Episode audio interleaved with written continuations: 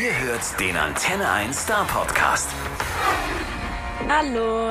Hallo. Na, wie geht's? Gut. Und dir? Mir auch. Trotz dass Montag ist. Montag ist eigentlich immer nicht so mein Tag, aber ich bin äh, erstaunlich fit für einen Montag. Sehr gut. Ich eigentlich auch. Dafür, dass ich gestern so lange äh, noch bei The Voice im Fernsehstudio gesessen habe. Ja, gestern noch bei The Voice, heute schon im Antenne 1 Interview. Das ist ja unglaublich, Mensch. Hast du denn gut geschlafen? Ja, also auf jeden Fall tief und fest. Es war ein, ein sehr schöner Abend gestern bei The Voice. Hat mir wirklich, ähm, hat mir echt Spaß gemacht da. Es war, war auch ein bisschen Publikum da. Ähm, mein Team hat gesungen. Es war ähm, wirklich ein toller Abend. Leider, leider, leider, muss ich dazu sagen, hat Johannes Oerding äh, Tequila gekauft. Und wir hatten relativ viele Werbepausen. Und da kam immer so ein Gläschen angeflogen und deswegen habe ich so einen minimalen Schädel heute. Echt jetzt? Also ihr sauft Ja. da während der Show oder was? Ja, eigentlich nicht, aber das war irgendwie gestern hat sich das so entwickelt. So. Also ich weiß nicht, ob ich jetzt ärg- ob ich jetzt rausfliege bei The Voice, wenn, das, wenn die das mitkriegen, da unsere Chefs. Aber wir haben auf jeden Fall, also gestern war es fast schon grenzwertig. Äh, äh, grenzwertig. Naja, ich meine, wenn, dann müsstet ihr ja alle rausfliegen, ne? Das wäre dann auch ein bisschen blöd für die Sendung. Stimmt. Du hast gesagt, es war sehr schön. Wie hast du denn die Show so an sich erlebt? Haben deine, deine Talente abgeliefert, so wie du es erhofft hattest? Ja, ich meine, wir, äh, das Team Mark wird ja traditionell immer so ein bisschen belächelt, ne? weil das ist so ein bisschen das Auffangbecken für die ganz besonderen Kinder. Und äh, das war in diesem Jahr ehrlich gesagt nicht anders, aber ähm, ich bin extrem stolz, was, was das Team da auf die, auf die Beine gestellt hat. Es ist so, ist so abwechslungsreich und so unterschiedlich und vor allem waren die so süß zueinander und war einfach ein geiler Spirit und ich hänge einfach gerne mit denen ab. Das sind gute Leute. Das, das ist wirklich ein toller Abend war gestern und äh, die haben sich echt unterstützt und auch die, die rausgeflogen sind, äh, sind mit guter Laune gegangen und die, die weiter sind, machen das weiter äh, für, die, für die anderen, die, die nicht mehr dabei sind. Also es ist einfach, ist einfach äh, eine echte Freude. Mega. Ich habe gestern auch mal kurz reingeguckt. Ich hatte leider nicht so viel Zeit, das komplett zu gucken. Aber du hast gesagt, du lernst viel von deinen Talenten. Sag doch mal, werd da doch mal Ja? bitte konkreter. Was, was, was, was lernst du denn von denen zum Beispiel? Ja, unterschiedlich, ne? Also ich denke da jetzt gerade sofort an, an Chris, der gestern Blackbird gesungen hat von, von den Beatles. Einer meiner absoluten Lieblingssongs. Ein Song über, über Freiheit. Und, und Chris ist mit 16 ähm, aus einer Sekte abgehauen. Also ist gegen den Willen seiner Familie da ausgestiegen und ähm, ähm, in den USA und ist dann ähm, nach Deutschland gegangen und führt hier ein, ein tolles und freies Leben und singt für uns ein Lied über Freiheit. Das finde ich, ähm, finde ich wirklich sehr besonders. Oder wenn ich an Karen denke, die äh, ne, die meine Mutter sein könnte, also vielleicht sogar meine Großmutter und ähm, die schon einmal in einer, in einer erfolgreichen Popband äh, war, die war bei Arabesque damals in den äh, frühen 80er Jahren und musste da aussteigen, weil sie, weil sie sich für, für ihr Kind en entschieden hat, unter sehr dramatischen Umständen. Und dann ähm, dachte sie, dass diese Musikmacherei für sie äh, vorbei ist. Und die nimmt das jetzt quasi so wie so eine, wie so als zweiten Frühling äh, da bei The Voice mitzumachen. Das finde ich extrem inspirierend. Ja, erstens, dass sie sich für, für die Liebe zum Kind entschieden hat und dann jetzt auch noch ähm, ungeachtet des Alters so ein ähm, nochmal so eine tolle Zeit erleben kann bei The Voice. Es sind extrem inspirierende Leute. Ich kann so über jeden kann ich sowas sagen, weil es einfach coole Leute sind. Also, wie kann ich mir das vorstellen? Ihr verbringt da schon viel Zeit miteinander, oder? Wie viele Stunden die Woche? Kannst du das irgendwie so grob sagen? Ähm, ja, also ich meine, gedanklich verbringen wir natürlich extrem viel Zeit miteinander, weil ich mir natürlich Gedanken machen muss, wer singt welches Lied. Hängen wir miteinander ab und, ähm, und studieren diese, diese Songs ein. Das bin nicht immer nur ich, sondern ich habe natürlich ein, ein tolles Team. Mein Keyboarder Nodi ist mein, mein Sidecoach, der, ähm, der ist da viel dabei. Ähm, der Yvonne, ein ganz toller Vocal Coach der schon immer beim Team mag, verbringt Zeit mit denen und äh, erarbeitet das. Und ich komme dann immer wie so ein, wie, wie wenn der Schulrektor kommt sozusagen. Äh, kommen wir mal rein, wenn die Noten und die Texte schon sitzen und, äh, und wir kümmern uns um die, ähm, um die Performance und um die Ausstrahlung auf der Bühne. Ich wollte dich noch fragen, ob du eigentlich vor so einer Live-Show im Fernsehen äh, noch aufgeregt bist. Mm, Ich bin ja eh nicht so, so der derbe Lampenfieber-Typ. Ne? Also, ich weiß nicht, wie, wie man das erklären kann. Das Gefühl ist eher so wie früher, wenn man mit einem Fußballverein oder Tischtennisverein oder so äh, zu einem Turnier gefahren ist. Und äh, dann sozusagen spielt man mit seiner Mannschaft irgendwie, aber unter so Turnierbedingungen. Ne? Und es riecht irgendwie nach Bockwurst in der Halle und so. Dieses Gefühl habe ich dann eher. Ne? Also irgendwie schon aufgeregt, aber eher so Bock. Ne? Und ähm, kurz davor gar keinen Bock. Also, weißt du, so kurz vor einem großen Auftritt denke ich immer so, ach nee, ich will jetzt lieber nach Hause fahren und einen Film gucken. Echt? So, und dann, ja, ja, ganz oft, dass ich dann einfach gehen will, aber dann mache ich es eigentlich immer trotzdem und, ähm, und bereue es nie. Es ist dann immer, ähm, immer schön. Aber so richtig, es ist, ähm, es ist keine Angst oder so, sondern so eine, so eine, äh, so eine komische Lust drauf, wie so ein Fußballturnier. Okay, strange, habe ich irgendwie noch nie so gehört. weißt du, ob das auch Kollegen von dir so geht? Ach, ich glaube, da ist jeder ein bisschen unterschiedlich. Ich weiß zum Beispiel, mein Freund Otto Walkes, der wirklich eine, ähm, eine große Legende ist, und der schon Millionen Auftritte hatte wahrscheinlich in seinem Leben, der ist immer extrem nervös und immer aufgeregt und hat immer Lampenfieber vor jedem noch so kleinen äh, oder riesigen ähm, Auftritt, den er hat. Und das, das wird er einfach nicht los. Verrückt. Wir wollen auch über deine neue Single sprechen, die du rausgebracht hast. Das ist die fünfte vom Album jetzt, die du rausgebracht hast, ne? Oh, Mellow, ja. Mellow.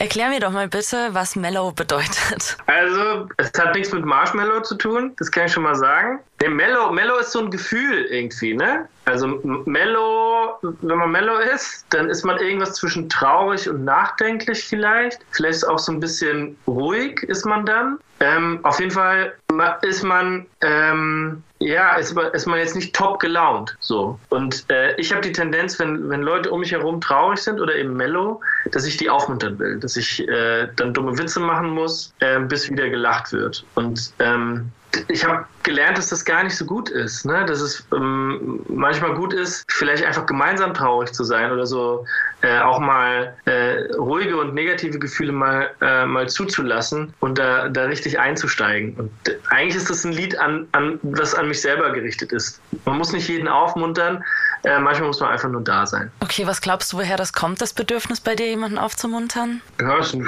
gute Frage. Ne? Also wahrscheinlich ähm, ist es meine eigene Angst, ne, dass ich nicht gerne traurig sein möchte. So, ich habe irgendwann gelernt, dass wenn ich, wenn ich dumme Witze mache, dass dann alle lachen. Und, äh, und dann mache ich das. Und dann, äh, dann ist die Stimmung auf jeden Fall aufgehellt.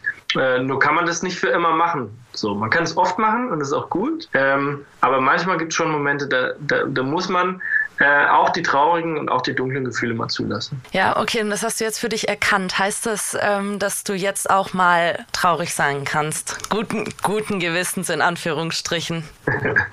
also ja, ich probiere es auf jeden Fall. Ne? Oder es ist ja auch nicht immer nur traurig, sondern auch wenn dich irgendwas berührt, das mal so richtig zuzulassen. Wie zum Beispiel gestern äh, bei The Voice, wenn wenn der Christ, der aus einer Sekte ausgestiegen ist, ein Lied über Freiheit singt, dann lässt mich das nicht kalt. Dann hatte ich gestern so ein, so ein Kloß im Hals äh, und minimal Pipi in den Augen, habe ich aber jetzt nicht losgeheult. Aber eigentlich hätte ich losheulen können, weil mich das äh, so berührt hat. Warum hast du es nicht gemacht? Da war dann Fernsehen da und ich will jetzt nicht von Nico Santos heulen, irgendwie. Ja, okay.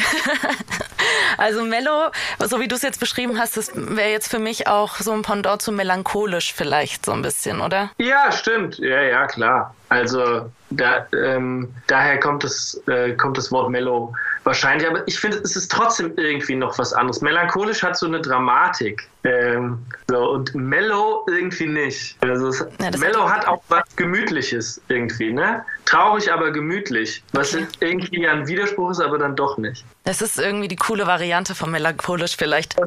Ist das, ja. ist das eigentlich... Ist die das, Variante von melancholisch, ja. Genau. Ist das, ähm, ist das ein echtes Wort? Ist das ein englisches Wort? Weiß ich, also auf jeden Fall, also umgangssprachlich ist auf jeden Fall ein echtes Wort. Ich weiß nicht, ob es im The Duden, äh, im englischen Duden steht. Das weiß ich nicht. Aber es ist auf jeden Fall ähm, es umgangssprachlich benutzt. Okay. Ich weiß, Corona ist gerade wieder ein bisschen, ähm, ja, ähm, scheiße. Hast ja. du trotzdem aktuell noch ähm, Tourpläne? Falls ja, wie sehen die aus? Also aktuell habe ich keine. Ich wäre, wäre jetzt auf einer, auf einer Clubtour gewesen. Äh, die habe ich aber schon von, von ein paar Wochen verschoben aufs nächste Jahr. Im Mai ist, ist der nächste Versuch, auf Clubtour zu gehen. Und im, im Sommer habe ich unendlich viele äh, Konzerte. Da ähm, spiele ich sehr, sehr, sehr, sehr viel und äh, bis vor ein paar Wochen dachte ich auch noch, dass das relativ sicher ist. Ähm, keine Ahnung. Also mh, hm, ist ja irgendwie eine, ein, ein, ein, sehr alter Joke, da jetzt drüber zu sprechen, irgendwie über, über Konzerte, ob die stattfinden oder nicht. Und jetzt sind wir äh, mitten in einer, in einer dicken, fetten Welle. Ähm, da will ich mir gar nicht Gedanken über, ähm, über, über Konzerte machen. Und ich, ich hoffe, dass, dass sich das alles bis zum Frühling ähm, so weit wie möglich ähm, wieder beruhigt und stabilisiert und dass ich dann wieder über Konzerte nachdenken kann. Mhm. Hast du ähm, noch andere Projekte geplant, über die du schon sprechen darfst?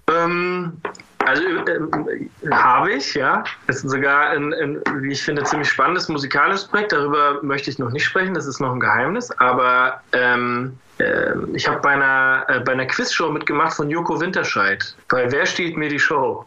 Ah, geil. Musste endlich mal beweisen, dass ich schlauer bin als Joko. Äh, das haben wir schon aufgezeichnet. Das, de, Im Januar geht das los mit, äh, mit sechs Folgen. Äh, kann so viel verraten. Wir sind wirklich, also es ist verheerend, wir sind ungefähr gleich schlau, Joko und ich. Das ist wirklich krass. Ja? Also es gibt sehr, sehr viele sehr spannende Folgen. Okay, geil. Seid ihr privat auch befreundet? Ja, ach, was heißt befreundet? Wir sind auf jeden Fall ähm, Bekannte, die sich, die sich sehr, sehr gerne haben. Also äh, Freunde ist, ist zu viel, aber äh, wir, wir mögen uns schon ganz gerne. Cool. So, jetzt habe ich äh, hier zum Abschluss noch ein paar äh, ein buntes Blumensträußchen an Fragen. Ich wollte ja. wissen von dir, welches äh, das schönste Konzert war, auf dem du jemals warst. Also ja, aber auf vielen, auf vielen tollen Konzerten, die mir gerade in den Kopf schießen. Ich war mal bei Sting da war ich 15 oder so auf einem, äh, auf einem Live Open Air. Das war für mich schon sehr besonders, ihn da beim Bassspielen zuzuschauen. Äh, und dann war ich bei Ed Sheeran 2011 in so einem ganz kleinen Club in Berlin. Das war, äh, war ein 600er Laden und es waren vielleicht 400 Leute da. Und da war Ed Sheeran so ein YouTube-Star. Hat da mit seiner Gitarre schon Songs gespielt, die dann ein paar Jahre später Welthits wurden. Und seine Vorband war Passenger. Ach, der echt? dann auch einen Welthit hatte. Beide nur mit Gitarre ähm, ähm, aufgetreten in einem Mini-Laden. Und das war, war schon sehr gut. Da hatte man schon das Gefühl, ah, da passiert vielleicht was. Ja, hattest du direkt den Riecher? Ja, den habe ich nicht oft, aber da bei Ed Sheeran habe sogar ich das verstanden. Na, und vielleicht auch bei The Voice hoffentlich.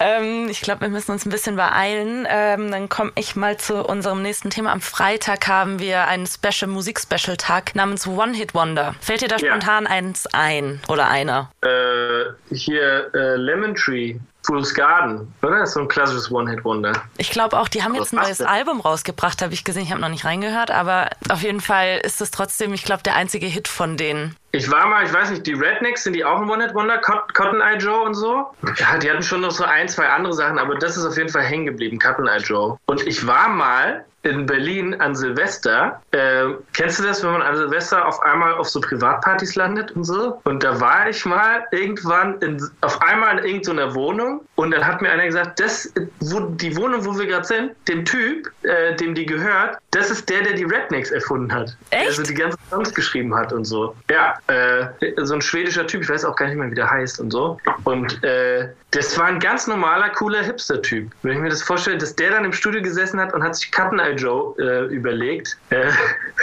ist, äh, nicht schlecht. War aber eine gute Party. Also ähm, das muss man ihm lassen. Na, lief da dann die ganze Zeit so Cut Night Joe Musik oder was? Na, eben nicht, sonst wäre ich ja drauf gekommen irgendwann.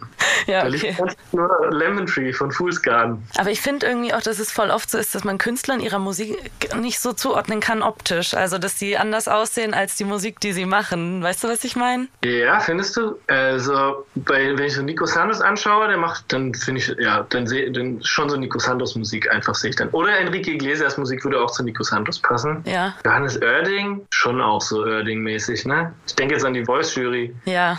Ja, Sarah passt natürlich auch. Die passen schon Passt du? Das, das frage ich mich gerade. Passt du zu deiner Musik optisch? Könnte ich jetzt nicht sagen, weiß ich nicht so genau. Es könnte auch sein, dass du Hip-Hop oder so machst. Vielleicht liegt das an der Kappe, keine Ahnung. Eigentlich, ne? Ja, meine, und was für eine Musik mache ich eigentlich, ne? Es, es, klingt, es klingt, ja schon ein bisschen unterschiedlich. Mhm. Außer, dass ich da so drüber quäkel. Aber ähm, Ja, weiß ich nicht, ob ich, deine, ob ich da mit deiner Theorie mitgehe. Ich finde, es ist schon oft so, dass die Leute so aussehen, wie sie auch Musik machen. Das war auch nur so ein Impulsgedanke gerade. Ich muss vielleicht auch noch mal intensiver drüber nachdenken. ähm, wir kommen kurz zu Weihnachten. Wir wollen nämlich nächste Woche in die Diskussion mit unseren Hörern gehen, wann der Weihnachtsbaum aufgestellt wird. Was bist du ja. für ein Typ? Steht der schon am ersten Advent oder steht der erst an Weihnachten? Also ich habe irgendwie gehört, ab ersten Advent darf man alles, ne? Da, da, da darf alles rein. Ähm, ich habe irgendwie das Gefühl, dass es dieses Jahr eh alles so ein bisschen entspannter ist. Also ähm, auch so marketingmäßig fühle ich mich jetzt nicht so zu Weihnachten gezwungen. Ich weiß nicht, ob das an Corona liegt oder an der Stimmung oder so. Äh, es ist ein bisschen, äh, man wird ein bisschen mehr in Ruhe gelassen damit und das ist eigentlich ein schönes Gefühl, dass man, dass ich eher so denke, huch, ist ja schon Advent. So, krass. Äh, man, man slidet so langsam ähm, ähm, in die Weihnachtszeit. Also pff, von mir aus könnte da schon einer stehen. Ich verbringe halt die komplette Adventszeit äh, mit Nikolaus Santos im The Voice Studio. Wir haben jeden Sonntag äh, eine Live-Show. Das heißt, ich bin, äh, bin den kompletten Advent sowieso ausgebucht und an Weihnachten dann bei meiner Mama. Okay, aber bei deiner Mama steht der Weihnachtsbaum vielleicht ja schon. Oder kannst du dich an, an früher erinnern? Wann stand der? Also bei uns war es voll oft so, dass der in Deutschland gar nicht stand, weil wir eh an Weihnachten nach Polen gefahren sind. Und da, immer wenn wir dann dort schon angekommen sind, stand der dann schon. Das heißt, es war in meinem Leben nicht so ein Ding, den Weihnachtsbaum aufzustellen und zu schmücken, sondern der stand einfach schon in Polen da. So, weil das meine Tanten und Cousinen schon, ähm, schon gemacht haben. Okay. Weißt du? Irgendwie weird. Ähm, hast du andere Weihnachtstraditionen, die du ähm, als Kind immer erlebt hast und ähm, die du vielleicht auch jetzt in die heutige Zeit mitgenommen hast? Also ich kann auf jeden Fall bestätigen, dass es den Weihnachtsmann gibt, Nein. weil ich ihn gesehen habe. Also für alle, die zweifeln, ne? ich, als ich so vier oder fünf war, haben meine Eltern zu mir gesagt, ich soll unbedingt jetzt mal auf den Balkon kommen nach oben, weil da gerade der Weihnachtsmann vorbeifliegt. Und ich bin, ähm, bin dann hochgerannt. Sie haben mich gerufen extra. Und ich bin hochgerannt im Pyjama auf den Balkon, habe in den Himmel geguckt. Ich habe jetzt, nicht, hab jetzt nicht alles gesehen, aber ich habe so einen äh, so Schweif noch vorbeiflitzen sehen. Äh, ne? Mit vier oder fünf. Und äh, seitdem halt habe ich das jetzt nicht gesehen, aber da, seitdem bin ich mir sicher, dass es ihn halt gibt. Das gibt's ja nicht. Ja. Und den gibt's auch immer noch, ne? Ja, klar. Logisch gibt es den Weihnachtsmann, ist doch klar. Ähm, was, kommt denn, was kommt denn bei euch auf den Tisch an Weihnachten? Äh, immer dieselben zwölf Gerichte gibt es in Polen. Gibt äh, auch egal, ob die schmecken oder nicht. Es ist, ist, einfach Tradition, deswegen gibt es das. Es gibt so Sauerkraut, äh, Bigos heißt es, äh, polnischen Salat, ähm, gekochtes Gemüse mit ganz viel Mayonnaise, viel Vitamin M. Ähm, und Karpfen, so in der Pfanne frittierten Karpfen oder panierten. Mega eklig. Es ist ein Fisch, der wirklich nicht schmeckt. Mit extrem vielen Gräten, aber es ist halt einfach Tradition. Boah, Karpfen, ey, damit kannst du mich auch jagen. Das ist so ekelhaft. Ja, mag keiner. Ja, cool. Dann danke dir für deine Zeit. Hat Spaß gemacht. Ja. Und dann vielleicht beim nächsten Mal ja mal wieder in Präsenz. Das wäre schön. Der Star Podcast bei Antenne 1.